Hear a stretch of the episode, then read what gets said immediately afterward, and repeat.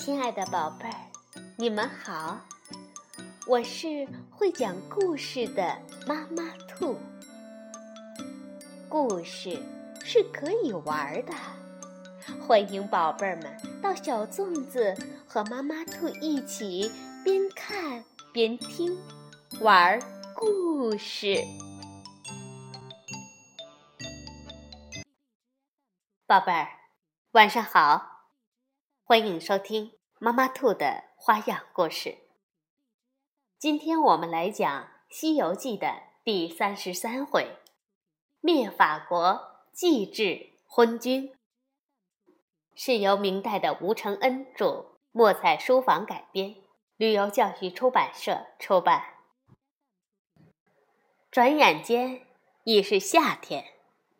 唐僧师徒四人正在赶路，忽见路旁柳荫中走出一个老婆婆，对唐僧高叫道：“和尚，不要走了，快些拨马东回，往西去是死路一条。”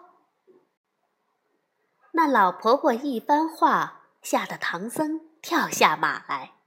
赶忙问道：“阿弥陀佛，老菩萨，古人云：‘海阔凭鱼跃，天高任鸟飞。’怎么西进便没路了？”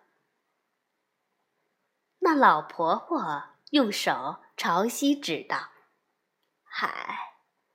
那五六里远近之处，便是灭法国。那国王两年前许下一个罗天大愿呐，要杀一万个和尚。这两天陆陆续续杀了九千九百九十六个无名和尚。只要等四个有名的和尚，就凑成一万了。你们若到城中，岂不是送命？唐僧听后，顿时大惊失色。悟空睁开火眼金睛，认出那是观音菩萨，慌忙倒身下拜，叫道：“菩萨！”弟子失迎，失迎。观音菩萨变成了老婆婆，现了法身，驾起一朵祥云，竟回南海而去。只吓得唐僧、八戒、沙僧拼命朝天礼拜。随即，悟空跳到云端里，往下观看，只见那城中喜气冲霄。祥光荡漾，悟空一脸疑惑：这样好的地方，为何要灭法？于是他摇身一变，变作一只鹅儿，飞向六街三市。正朝前方飞行时，忽见一家门首挂着个灯笼。悟空觉得好奇，一看是个酒庄，便飞了进去。伸头一看，屋内有八九个人，吃了晚饭，脱了衣服上床睡了。悟空暗自喜道：“师傅过得去了。”他又摇身一变，变作一只老鼠，叫了两声，拿着衣服头巾就往外走。那店主听到声音，慌忙来追赶。悟空高叫道。吾乃齐天大圣林凡，特来借此衣冠，明日便送还。师徒四人挑挑拣拣，穿了俗人的衣服，戴了头巾，还取了俗人名号，分别叫做唐大官儿、孙二官儿、朱三官儿、沙四官儿。师徒四人忙忙碌碌的牵马挑担。径直来到对面一家饭店安歇。他们吃过饭，就要上楼休息。唐僧在悟空耳根边悄悄说道：“悟空，楼上睡不安稳。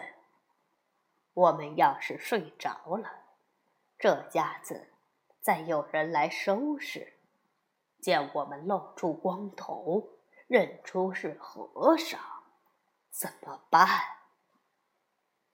悟空听后，便对店主说：“这楼上睡不得，我们四人都有点怕亮。”于是店主抬出一只大柜，有四尺宽、七尺长、三尺高，里面可睡六七个人。师徒四人到了柜里睡觉，连马也挨着柜子拴好。夏天天气炎热。柜子又不透风，他们都摘了头巾，脱了衣服，拿着僧帽驶进山峰。谁知这店里的伙计平日里都和强盗一伙儿，听见悟空说有许多银子，他就聚集了二十多个贼来打劫。只见天井中一只大柜，柜脚上拴着一匹白马，柜盖紧锁。就找了根绳子，将柜子捆上，抬起来就走。也活该这群笨贼倒霉。走到城门口，被守城军官怀疑，吓得放下大柜，丢了白马，各自落荒而逃。唐僧在柜里埋怨悟空：“你这个猴头，害死我们了。”如今缩在柜里，明日见了国王，请他来杀现成的。悟空安慰道：“师傅，老孙自有办法，你且放心睡吧。”等到三更时分，悟空变作一只蝼蚁，爬出柜子，进入皇宫门外。那国王正在酣睡。悟空使了个分身法，将左臂上毫毛变作小悟空，又变出瞌睡虫，使皇宫内外大小官员都睡了过去。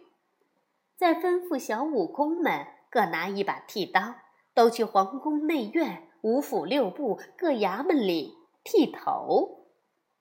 第二天，皇宫内院宫娥才女起来梳洗，一个个。都没了头发，大小太监也都没了头发，个个噙泪，不敢传言。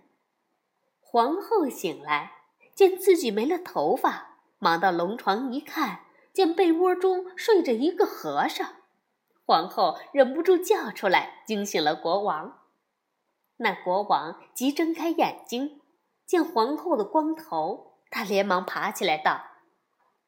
呃，皇后，你如何呃这等模样？皇后道：“主公也是这样啊。”那皇帝摸摸头，吓得魂飞魄散。又见六院嫔妃、宫娥才女、大小太监，皆光着头跪下说：“主公，我们都做了和尚。”国王见了。眼中流泪道：“啊，想必是寡人杀害和尚，遭天谴了。”无奈之下，国王只好戴着帽子去早朝。文武百官一个个都执表彰启奏道：“主公，妄赦臣等失仪之罪啊！”国王这才知道，文武百官也是光头了。君臣们都泪汪汪地说：“从此后再也不敢杀戮和尚了。”这时，巡城总兵官叩头道：“臣蒙圣旨巡城，夜来获得贼赃一柜，白马一匹，微臣不敢擅专。”请旨定夺。国王听了，大喜道：“呃，将柜取来。”众将应命，将柜抬出。唐僧在柜子里忍不住埋怨悟空：“唉，这可怎么办？柜子一开，定要问斩了。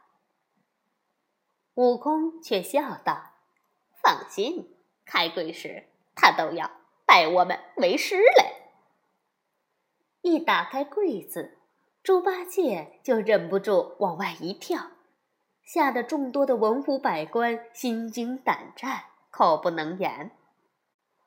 又见悟空搀出唐僧，沙僧搬出行李。那国王看见是四个和尚，忙下龙床，宣召三公妃后下金銮宝殿，同群臣拜问道。